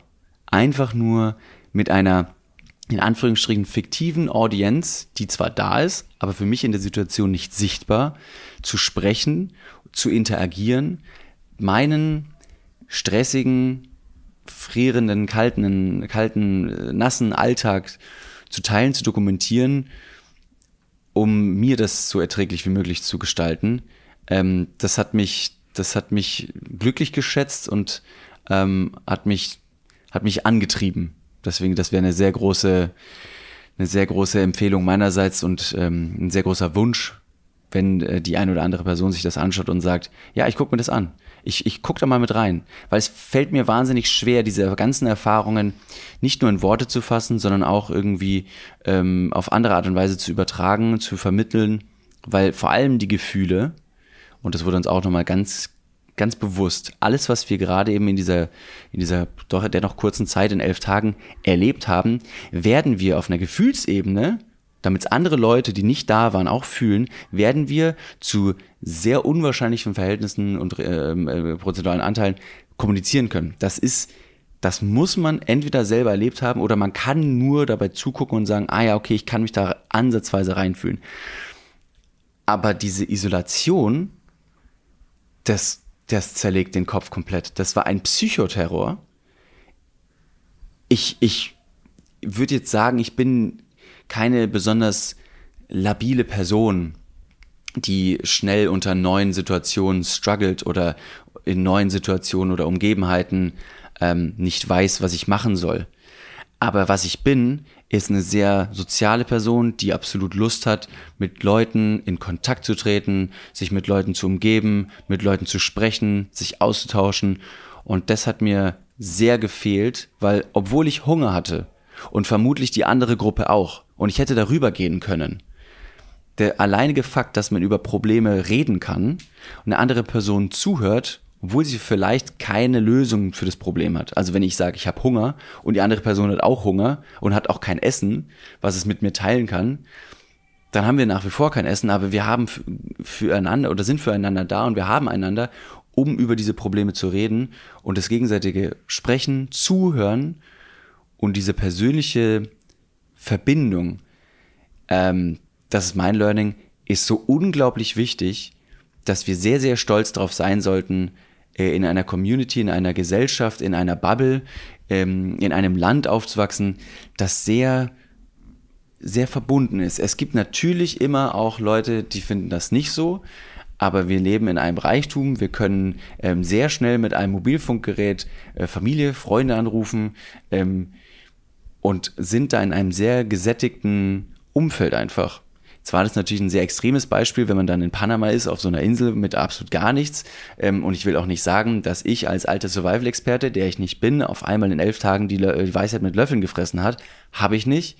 Aber diese ganz kleinen Ausblicke von, von, von dem bisschen Menschlichkeit, was man braucht und haben möchte, das ist gar nicht, gar nicht, gar nicht, ähm, gar nicht ignorant oder gar nicht äh, habgierig gemeint, aber das, das Funken Menschlichkeit muss jeder für sich einfordern können, ähm, um glücklich zu sein.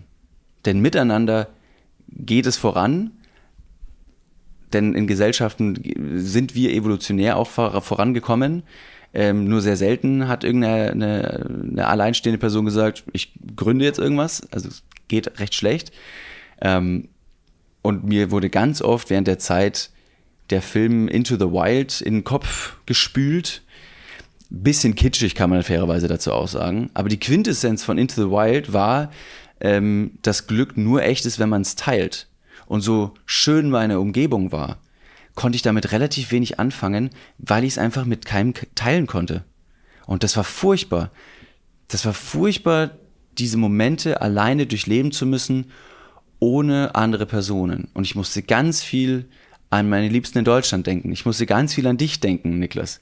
Auch wenn ich dich gerne dabei gehabt hätte, weiß ich, du wärst mir keine Hilfe gewesen. Also das ist absolut korrekt. Nicht. Da sind wir uns beide sehr bewusst zum Glück. Ich finde es auch so schön, dass man sich das vorher und nachher auch so unverblümt ins Gesicht sagen konnte, weil alle sich bewusst sind gleichermaßen, Digga, hell no. Also wirklich hell nee. no. Also nicht mal, also nicht von meiner Verfassung her. Also vor allen Dingen mache ich mir auch tatsächlich bei der Sache sehr, sehr große Sorgen, würde ich mir um meine psychische Verfassung machen, weil da bin ich, glaube ich, deutlich labiler. Ähm, und körperlich. Also körperlich auch für mich ein absolutes No-Go. Also beide Verfassungen, körperlich wie mental, ja. da mache ich gar keinen Hehl draus.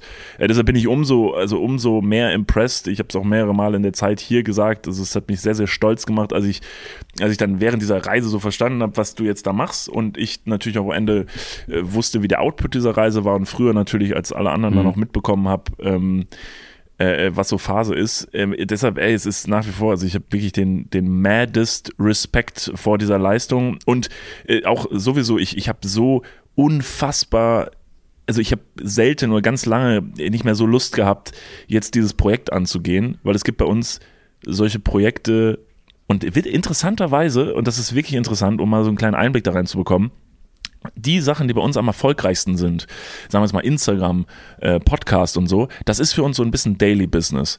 Aber unsere richtigen Herzens, Herzens, Herzenprojekte, das waren meistens die, die nicht die klickstärksten waren, die nicht die waren, die für eine ganz klar berechnende Reichweite auch äh, gemacht mhm. werden konnten, wo man wusste, ey, das wird so funktionieren. Das war bei unserer Island-Reise, als wir mhm, diesen Island-Film genau. gemacht haben, so. Das war so intens und das hat sich so ver verhältnismäßig so wenige Menschen überhaupt erreicht und gesehen aber diese Wertigkeit von diesem Projekt, das zu haben und zu wissen, das war eine gute Idee, das zu machen. Das hat sich gelohnt und ich bin so stolz darauf, das irgendwie sehen zu können. Und ich glaube, das wird bei diesem Projekt nochmal um ein Vielfaches Dollar werden, weil es auf der einen Seite, wie gesagt, so viele Emotionen da dran hängen, auf deiner Seite, die du auf der Insel durchgemacht hast. Wir haben, wie gesagt, und ich finde diese Sprachnachricht, die du da geschickt hast, nachdem du wieder runter warst, die bündelt im Prinzip so alles, was dieses Projekt irgendwie gewesen ist, weil genauso wie du da einen Befreiungsschlag verspürt hast, war das hier für ganz viele Leute auch. Also es war wirklich, das war auf so vielen Seiten so intens und ich, ich kann auch verstehen, wenn viele Leute das überhaupt nicht nachvollziehen können. Das möchte ich überhaupt nicht verlangen. Es gibt auch sicherlich Leute, die finden das alles komplett Panne, die wollen Absolut, das vielleicht dann auch klar. nicht verstehen. Das ist völlig ja. in Ordnung. Ich meine, am Ende war das ja eine Entscheidung, du hast die bewusst getroffen, ne, am Ende dich da rein zu begeben. Äh, wir haben uns dazu entschlossen, äh, das irgendwie zu machen zu wollen und uns jetzt auch auch den Scheiß aufzuladen, dieses Ding dazu verwurschteln, wenn es vielleicht nachher auch gar mhm. nicht so viele Leute sehen werden, wie man sich erhofft. Aber das ist wirklich einfach ein emotionales Projekt, worauf ich mich sehr, sehr freue und das wird uns, glaube ich, noch ganz viele Jahre begleiten. Und deshalb kann ich auch von meiner Seite aus sagen, so wie du gesagt hast, es ist mir ein riesiges Anliegen, guckt euch das an. Wenn es rauskommt, nehmt euch die Zeit, setzt euch abends hin, denn dafür machen wir es. Es wird, es wird dann wöchentlich eine Folge rauskommen, dass ihr das wirklich verfolgen könnt wie ein Prozess, um auch wirklich dieses zähe also, also diese zähe Zähigkeit, wenn es das ein Wort ist, Zähigkeit. Ähm, Doch, das Wort gibt's jetzt. Ich habe es nämlich gespürt. Ich habe es auf der Insel gespürt. Zähigkeit ist echt krass. Und wenn ich da ganz kurz einhaken darf, ja. Thema Zähigkeit. Ich habe es auch im Video einmal gesagt. Ähm, ich habe pro Tag gewisse Akku- und Speicherkartenkapazitäten gehabt, die ich managen und füllen musste oder leeren musste, je nachdem. Und ähm, es gab dann Punkte, da habe ich mich über den Tagablauf beschwert, irgendwas hat nicht funktioniert. Ich fand's kacke, ich hatte ein Tief und habe mich dann ganz kurz zehn oder fünf Minuten in die Kamera ausgekotzt. Und habe dann aber auch gesagt, mir ist absolut bewusst, dass wenn ich mich jetzt fünf oder zehn Minuten hier mit der Kamera, mit meiner fiktiven Audienz über die Situation auskotze, a, die Situation nicht gelöst ist und b, der Tag für mich trotzdem fucking 24 Stunden hat. Und diese 24 Stunden symbolisieren deine formulierte Zähigkeit, durch die ich durchgehen musste. Und deswegen, Niklas, diesen Begriff gibt's. Denn ich habe ihn gesehen. Okay, okay. Ja, schöner kann man es nicht runterbringen. Ich dachte schon gerade, ich hätte Blödsinn geredet. Jetzt haben wir dann den nope. Begriff einfach etabliert. Das, ja. das, das, genau, diese, diese, diese Zähigkeit von wie lange können 24 Stunden sein, wie, wie lang kann ein Tag sein, wie lang kann ein Moment sein. Ich glaube, das, das ist jetzt die Challenge für uns so ein bisschen das erlebbar zu machen und ich freue mich darauf, dass ich das dann jetzt so ein bisschen äh, nachträglich kreativ verarbeiten kann, weil ich habe letztens, und das habe ich jetzt vorgestern zu dir am Telefon gesagt, ich habe gesagt, David, du hast deinen Part jetzt erfüllt, ab jetzt lay down, gib mir diesen Scheiß und lass mich darüber her, herrennen. Ich habe wirklich so Bock, weil ich weiß jetzt ja auch, ähm, wie, wie, gesagt, wir sprechen ja auch heute drüber, wir haben schon so ein bisschen gesprochen, aber mir war auch total klar, ich werde ja dieses, diesen kompletten Trip jetzt nochmal in Gänze mir jetzt nochmal videotechnisch angucken. Das heißt, ich werde das jetzt alles nochmal so komplett zu spüren bekommen und dann auch verstehen, was da passiert ist. Und das wird, glaube ich, sehr helfen, dann dabei dann auch das wiederum erlebbar zu machen, wenn man jetzt vielleicht nicht derjenige gewesen ist, der auf dieser Insel äh, gesessen hat. Und ich glaube, das wird, das wird sehr, sehr spannend. Äh, genau, und so viel, als, so viel einfach nur als Ausblick, ähm, was euch da jetzt erwartet, weil natürlich ähm, sind wir ja nicht komplett ne, ohne einen Plan da reingegangen und haben auch gesagt, ey, das ist schon der Plan. Hm. Und da ein, ein, etwas nachher draus zu zaubern, worüber die Leute vielleicht reden werden und sagen werden, okay, wild as fuck. Mhm. ähm, eine Frage, die ich noch an dich habe tatsächlich, weil das würde mich noch interessieren. Ähm, um mich da, da reinversetzen zu können. Jetzt ist natürlich dieser Tag unendlich lang. Du hast kein Handy, auf das du drauf geguckt hast. Das heißt, du hast wahrscheinlich sehr viel rumgesessen und sehr viel nachgedacht. Jetzt mal for real, wie muss ich mir das vorstellen? Wahrscheinlich, also ich stelle mir mich so ein bisschen vor in so einer Situation, dass ich so wahnsinnig philosophische Gedanken bekomme und über so richtig, wirklich so richtig so einfach mal so übers Leben. Ich denke jetzt mal so richtig nach, was ist eigentlich die Welt, was ist eigentlich Sand? Also ich nehme so, so einen ja. Häufchen Sand in die Hand und denke so, was ist das überhaupt Sand? Und weiß nicht, ist das so, kann man sich das so vorstellen, dass man jetzt so komplett abdreht und einfach so wirklich mal so einen Baum anfasst und sich denkt, Rinde, Rinde also so ein Baum, so eine Textur, was ist das denn überhaupt? Ja, ja. Ich dachte, die Frage geht eigentlich woanders hin, dass man sagt, okay, jetzt hatte man so unglaublich viele, äh, viele Momente und viel Zeit in der Isolationsphase auf einer einsamen Insel. Will man da nicht irgendwas von seiner Bucketlist streichen und einfach mal sagen, ja, da saß ich auf dem Fels und habe ins Meer gewichst. Habe ich gemacht. So, so, ganz kurz an dieser Stelle, das wäre Frage Nummer zwei gewesen, die hier diskutiert wurde. Holy damn, wie viel masturbiert man auf dieser Insel? Und ich habe gesagt, ich habe gesagt, das war eine ernstzunehmende Diskussion hier am Tisch. Ja, was ist, was ist, Ich- deine, was ist deine Antwort? Ich habe gesagt, ich glaube, weil ich habe mich jetzt ja auch so ein bisschen dann jetzt das Survival-technisch mit auseinandersetzen äh, müssen. Ich glaube, dass die Energie und die Kraft nicht da ist zum Masturbieren, weil nämlich du natürlich völlig out of energy bist, wegen keine, äh, kein, äh, ne, keine, keine Nahrung oder kaum Nahrung, die du zu dir genommen hast, außer diese paar Kokosnüsse. Äh, dass, glaube ich, einfach die Energie nicht da ist, weil ich glaube, da muss man schon so ein bisschen ja powern. Ähm, und der Fokus. Ja. Und man hat ganz lange, jetzt kommt noch ein Ding, sehr menschliches Ding. Wann hat man zum letzten Mal, let's talk business, wann hat man das letzte Mal einfach nur auf Gedanken sich einen von einem Handpanzer gefahren? So, einfach nur so nach Kopfkino. Das ist ja auch mittlerweile eine Leistung, ne? Das stimmt. Ja, da ist aber, also. Ja, nee, Frage muss ich nicht antworten. ne? Die letzte muss ich jetzt nicht beantworten. Ähm, aber ich kann die, die zweite Frage, die du jetzt gestellt hättest, natürlich mit der Masturbation auf der Insel, kann ich relativ zuversichtlich beantworten mit, ähm, ich habe drüber nachgedacht. Es war mir, ähm, oder es wäre eine gute Alternative zu, äh, zu sein, es war, wäre eine Alternative gewesen, so. Einfach nur, um einen kleinen glücklichen Moment zu schaffen, auch wenn man weiß, er ist anstrengend. Weißt du, was nämlich auch noch anstrengend ist und einen glücklichen Mo- Moment bereitet? Eine Kokosnuss von der Palme runterholen. Und wo wir schon beim Thema sind, Palme runterholen, hätte man das einfach auch mit einem kleinen Handpanzer machen können. Einfach mal eine recht karibische oder, oder exotische Lokalität aussuchen, zu wissen, man wird gerade nicht beobachtet und einfach mal ganz kurz was rausjagen. Auf der anderen Seite, und das bestätigt deine erste Theorie, dieses kleine Stückchen Eiweiß, was ich aus meinem Handspender rausdrücke, Jesus Christ, ja. könnte auch, könnte auch von mir gebrauchtes, äh, von von mir gebrauchte Energie sein, die mir am Ende des Tages womöglich fehlt und es mir tatsächlich danach noch schlechter geht. Deswegen geh kein Risiko ein, behalt alles für dich ähm, und verbrauch keine unnötigen Kalorien. Und da gehört Also du willst, auch du willst, die du willst damit sagen, du willst damit sagen quasi, dass dein Körper, wenn er out of energy ist, sich die letzte Energie aus deinen Hoden holt? Ich glaube, so funktioniert der menschliche Körper. Ja, das glaube ich auch. Ähm, jeder, jeder menschliche Körper. Ja, ja. Okay. Alle. Gut, dass du so weit gedacht hast. Perfekt. Bist du, bist Und du viel jetzt- nackt gewesen, ganz kurz auf der Insel? Ja, ja, auf jeden Fall. Viel Spaß beim Zensieren. ja. Sick, Alter. Geil, ich hab's gehofft. Ja, äh, ganz im Ernst, was soll ich denn machen? Weil A, ich habe mich versucht, zweimal pro Tag ausgiebig zu waschen. Das ist natürlich möglich, weil es gibt Wasser dort, also Meereswasser.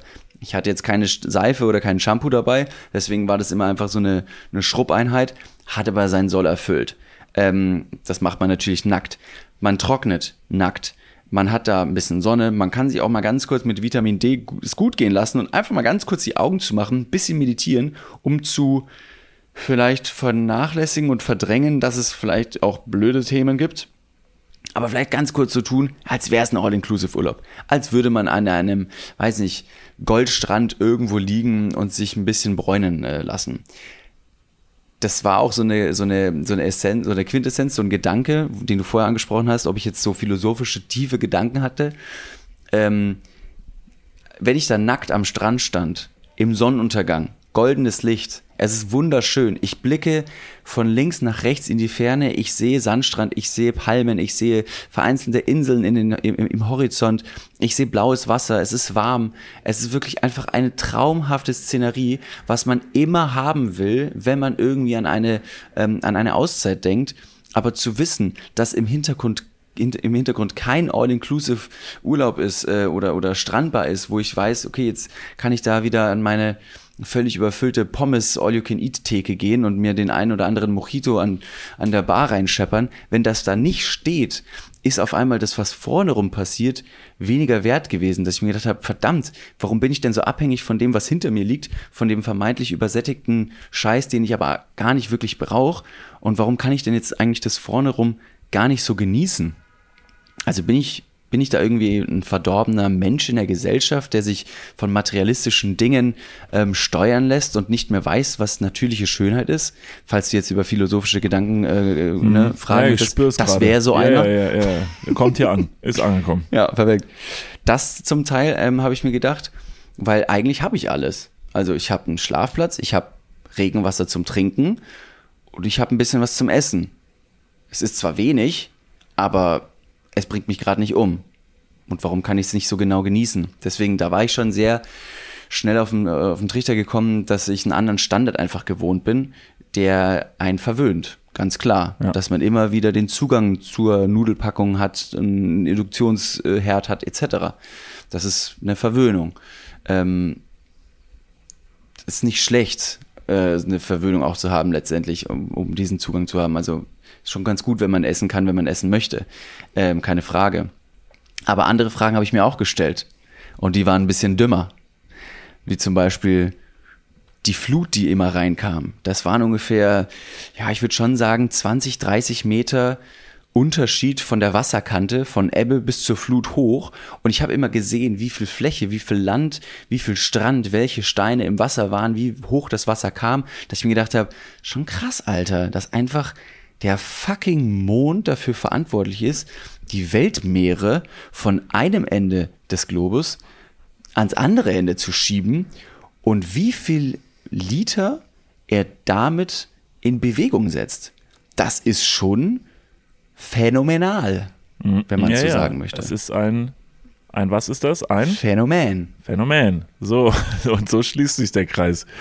Ähm, ja, okay. Ja, ist, ähm, verstehe ich, klar. Also wir folgen, Ja. wir folgen dem äh, Gedanken ähm, und sagen, es ist, der Mond ist wirklich ein crazy Motherfucker. Phänomen. yes. Ja, ist ein Phänomen. Und, was ich mir auch gedacht habe, ähm, wusste ich nicht, wäre jetzt mein Klugschiss der Woche gewesen, einfach ein, ein random Klugschiss. Und ich hoffe, ich vertue mich jetzt nicht. Ich sage jetzt einfach mal, dass das generell gilt. Ähm, erstens, auf der einen Seite des Strandes hatte ich so ein, so ein Mangrovenwald-Sumpfgebiet, das absolut danach aussah, als würden da Krokodile drin wohnen. Und ich meine sogar einmal ein Krokodil gesehen zu haben, allerdings sind meine trüben Glotzkugeln im Kopf nicht mehr allzu funktionsfähig, um auf weite Distanzen klare Details zu erkennen. Also vielleicht war es auch ein Baumstamm. Ähm, aber ich habe mir gedacht, wenn ich da schon am Strand schlafe und keine Hängematte habe, vom Boden wegkomme und ein Krokodil da gewesen wäre, das ist ja dann relativ schnell bei mir auch im Bett. Ähm, wie gut können Krokodile also klettern? Weil ich habe dann am Ende mein, mein Camp auf so einem kleinen Fels, auf so einem kleinen Berg oben drauf gebaut, der auf der anderen Seite zum Mangrovenwald einen richtig, einen richtig steilen Abhang hatte. Und da habe ich mir gedacht, nee, also diese, diese, diesen Meter schleimigen Boden, also lehmigen Boden, das schafft ein Krokodil, glaube ich, nicht. Ähm, hätte ich auch nicht gedacht. Und selbst wenn ein Krokodil mir entgegengekommen wäre, hätte ich es wahrscheinlich, hätte ich es wahrscheinlich abhängen können, weil ich wahrscheinlich schneller laufen könnte als ein Krokodil. Und damit zum Klugschiss. Wie schnell läuft ein Krokodil? Ja, äh, es ist nämlich, glaube ich, ein sehr irreführender Gedanke, den du gehabt hast, denn ein Krokodil ist holy damn fucking schnell, wenn ich es wenn richtig im Kopf habe. Die können, glaube ich, richtig lospacen. Ich kann jetzt nicht sagen, wie schnell, aber ich werfe jetzt was in die Runde. Oh, das könnte jetzt richtig dumm sein. Also es variiert auch von Krokodilart. Es gibt Ja, ja. Äh, verschiedene äh, Kaiman, Alligator, Krokodil, wo auch immer in welcher Religion, äh, Religion würde ich schon sagen, Region. Ja. Ähm, gibt aber auch religiöse Ja, es gibt ja äh, Kurzstrecke-Krokodile, es gibt ja, genau. Sprintkrokodile, Staffelkrokodile, also das gibt ja ganz unterschiedliche. Auch die, Und die fliegen auf, auf Zeppelin-Basis. Fliegende Krokodile, kann ich mir auch vorstellen, dass du die gesehen hast. Also ich sag, die kriegen so on pace schon so 25 km/h drauf.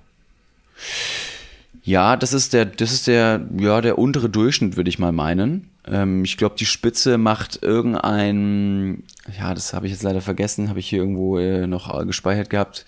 Ähm, in der Spitze läuft so ein Krokodil, diese eine Art, 48 km/h. What the shit, Alter. Ja, da kannst du aber, da, also, da kannst du aber froh, da musst du aber demnächst für, auf die nächste Survival Experience dein Liegefahrrad mitnehmen, um vor dem wegzukommen. Ja, ja. Oder ich kombiniere das, zwei extreme Ereignisse und mache in meiner nächsten Survival-Phase einfach einen Marathon. Das ist eine sehr gute Idee. Ja, mach das. Denk vier einfach dran. Kokosnüsse, vier Ja. Kokosnüsse auf dem Rücken, ein bisschen Wasser, ab dafür. Ja. Dümmer geht immer. Ja. Dümmer geht immer, das auf jeden Fall. Ja. Und wenn, wenn man nicht, wenn man nicht dumm genug wurde, dann kommt wirklich jeden Abend aufs Neue die Nacht rein. Und wenn man keine klaren Gedanken mehr hat, dann ist es die Fantasie, die einen noch dümmer macht. Denn nachts, und wie Edwin schon ganz richtig gesagt hat, und wie wir erfahren haben in deutschen Wäldern, nachts wird der Körper so hypersensibel, dass er jedes Geräusch, jedes Knacken, jede Veränderung irgendeines, irgendeiner Situation als Gefahr wahrnimmt. Und also das Kopfkarussell war nachts, hat sich ganz schön schnell gedreht. Das ganz schön ich, schnell ja. gedreht. Hast du ganz kurz so als Spoiler schon mal fürs Videoprojekt, kann ich mir so vorstellen, dass da so Aufnahmen sind, wie du nachts mit einer Taschenlampe so durch diesen, durch, durch, da, durch die Gegend leuchtest und so? Ich habe auf jeden Fall durch die Gegend geleuchtet. Man hat nur den ähm, sehr, sehr großen Nachteil, dass es einfach sehr dunkel ist.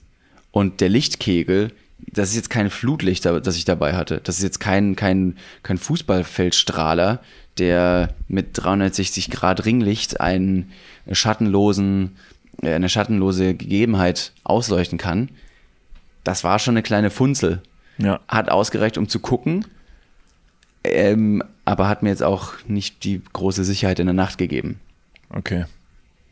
Ja, ich bin sehr gespannt. Es ist alles sehr, sehr aufregend und ihr seht, ihr bekommt an dieser Stelle wirklich nur so einen Ausblick auf das, was kommt. Also wir haben auf jeden Fall hier, äh, wo wir noch über diese philosophischen Gedanken geredet haben, ähm, wir haben uns ja auch so unsere Sachen ausgemalt. In welchem Zustand kommst du wieder? Wie, mit welchem Vibe kommst du wieder? Und auf jeden Fall so gesagt, was machen wir eigentlich, wenn David zurückkommt und hat plötzlich so ein komplett, ist komplett weich in der Birne und sagt, er, er kehrt jetzt dem kapitalistischen System Deutschlands den Rücken und will ab jetzt nur noch in der Hängematte äh, äh, irgendwie am, am Neumarkt chillen. Ähm, da haben wir uns auf jeden Fall auch schon Gedanken drüber gemacht und so, wenn du sagst so, nee, weißt du was? Äh, Social Media, Podcast und so, das ist nicht mehr meine Welt. das habe ich gesagt so, wir haben uns jedes Szenario einmal ausgemalt. Vielleicht an dieser Stelle einmal, um hier alle zu beruhigen, David. Bleibst du uns treu oder willst du jetzt nicht mehr? Also ich habe mir eins geschworen, ich mache noch die November-Show und da, deswegen kommt alle gerne vorbei und dann werde ich da meine, Okay, cool. meine, meine berufliche Zukunft nochmal offenbaren. Ähm, vielleicht habe ich noch ein kleines Schmankerl dabei, um euch einfach zu zeigen, welche Skills ich auf der Insel ähm, gelernt habe. Du weißt, dass du kein Feuer machen darfst auf der Bühne, ne? Ich glaube schon, dass wenn alles in der Kunstform ist, dann darf man auf einer Bühne rauchen. Das stimmt. Okay, alles klar. Also wir kiffen also auf der Bühne am 25.11. in der Mitsubishi Electra. Es sind ab jetzt übrigens nur noch, wo diese Folge rauskommt, noch 19 Tage. David, ich, ich hoffe, du kommst schnell wieder äh, zu Kräften, denn da müssen wir ja highly performen. Ähm, deshalb, wir Ja. freuen uns äh, über alle, die schon Tickets gekauft haben. Es wird langsam übrigens rar an Tickets. Das heißt, wenn ihr noch dabei sein wollt, in 19 Tagen in der Mitsubishi Elektrikhalle in Düsseldorf, dann kauft euch jetzt noch schnell Tickets. Es wird wirklich, es wird eine fette Party. Wir freuen uns da unfassbar drauf. Und ja, Ja. deshalb, David. Der Ticketlink für alle, die die es nicht so weit haben wollen, der Ticketlink ist hier unter der Folge in den Show Notes. Ja, ja sehr gut. Ähm, Das genau. ist sehr, sehr easy gemacht. Ja, David, ich würde sagen, an dieser Stelle, ich glaube an dieser Stelle, wir machen jetzt mal einen kleinen Cut, weil ich würde sagen, komm jetzt erstmal zurück nach Deutschland. Wir nehmen diese Folge ja gerade jetzt am Wochenende auf. Das heißt, in dem Moment, wo die Folge hier rauskommt, bist du wieder auf deutschem Boden eingetroffen, hast sicherlich nochmal eine kleine Eingewöhnungsphase, um nochmal ganz kurz irgendwie parat zu kommen. Und äh, dann, dann steht für uns schon wieder, wie gesagt, die November-Show vor der Tür. Ich glaube, viele Dinge, auf die wir uns freuen. Jetzt freuen wir uns aber erstmal, glaube ich, auf ein großes Wiedersehen. Ähm, und ihr alle hört uns ja jetzt gerade am Montag und ihr werdet uns auch ab jetzt wieder gemeinsam hören in allen weiteren Folgen, die kommen. Ich glaube, ich freue mich da auf jeden Fall sehr drauf, dass du wieder da bist. Die anderen freuen sich auch alle drauf. Die Leute, die hier zuhören, freuen sich drauf. Und ähm, deshalb, David, ich übergebe dir einfach mal das letzte Wort. Falls du noch irgendwas abschließend sagen möchtest, bevor du jetzt wieder nach Deutschland zurückkehrst und der Alltag vielleicht aber auch wieder zum Teil dann natürlich wieder hart kickt, was, was liegt dir Ja. noch auf der Seele? Was ich, glaube ich, abschließend ähm, und ähm, aus, dieser, aus dieser Erfahrung gelernt habe und abschließend nochmal sagen möchte, ist, ähm, dass ich mich erstmal bedanke, diese Chance äh, bekommen zu haben, diese Erfahrung machen zu dürfen. Ich bedanke mich, äh, ja, jetzt wäre ich sehr, sehr ESO. Ich bedanke mich bei der Natur, dass sie mir gegeben hat, was ich brauchte. Ich bedanke mich aber auch bei einer unglaublich tollen menschlichen Gruppe, die ich just in dieser ja, extremen, exotischen Situation kennengelernt habe. Ähm, das war wirklich eine tolle, eine tolle Truppe. Ähm, ich werde sie auf jeden Fall vermissen. Die haben auch diese Challenge gemacht, nur eben in der Truppe. Ich bedanke mich bei Gas und Jade, unseren Survival-Experten, äh, die auch wirklich sehr, sehr, sehr, sehr kompetent und gut waren und uns da gut empfangen haben. Und an alle, die wirklich jemals zu schnell abgeschaltet haben bei diesem Podcast. Natürlich auch deine letzten Worte. Aber was mir nochmal sehr, sehr bewusst wurde, ist, wie verdammt wichtig es ist, uns gegenseitig zu sagen, wie gern man einen hat, dass man sich kleine, kleine, kleine Gesten zukommen lässt. Es müssen keine teuren Gesten sein. Es müssen keine Geschenke immer sein. Aber eine einfache Nachricht. Ich habe an dich gedacht. Ich hoffe, dir geht's gut. Mal wieder was sehen. Eine Person in den Arm nehmen und das Miteinander auf jeden Fall als eins unserer höchsten Güter anzusehen und zu pflegen, zu wertschätzen. Ähm, ich glaube, das macht uns als Menschen ähm, sehr, sehr besonders und das sollte niemals verloren gehen. Denn in diesen sehr kurzen, aber intensiven elf Tagen, in denen ich alleine gewesen bin, hat mir genau das am meisten gefehlt. Yes, das sind sehr gute abschließende Worte. Ähm, ich bin gespannt, was da noch alles kommt. Ich bin gespannt auf das Video-Footage von meiner Seite auch. Äh, vielen Dank an alle da draußen, die so viel Geduld mit uns hatten, äh, das jetzt auch alles mitzutragen, die so mitgefiebert haben und so. Das war auf jeden Fall schon mal alles äh, sehr, sehr schön und sehr intens. Äh, und jetzt darf dann aber auch bald wieder ein bisschen Alltag einkehren. Gibt es am Donnerstag sogar schon wieder? Es gibt sogar am Donnerstag noch wieder eine Happy Ja. Hour. Ja, Äh, selbstverständlich. Es geht genauso weiter. Ich, ich freue mich mega. Also, ne, auf äh, vielleicht nochmal deine Frage kurz, äh, kurz, kurz zu beantworten, ob ich vielleicht esoterisch wieder zurückkomme und nur noch in der Hängematte leben möchte. Fuck nein. Ich habe mega Bock, wieder zurückzukommen. Hell to the no. Daily grind to the business, Alter. Ich habe mega Bock, richtig geile Podcast-Folgen wieder rauszuscheppern, wieder einfach dummen Alltag zu durchleben und so ein bisschen wieder in dem zu versinken, was ich einst gelernt habe zu lieben. Und das sind deine warmen Arme, mein lieber Neu- Freund Niklas van Lipzig. Darauf freue ich mich natürlich am meisten. Du wirst wärmstens empfangen, David. Und in diesem Sinne sagen wir vielen lieben Dank, einen wunderschönen Resttag und die letzten Worte, as usual, ihr seid es gewohnt. Wir singen.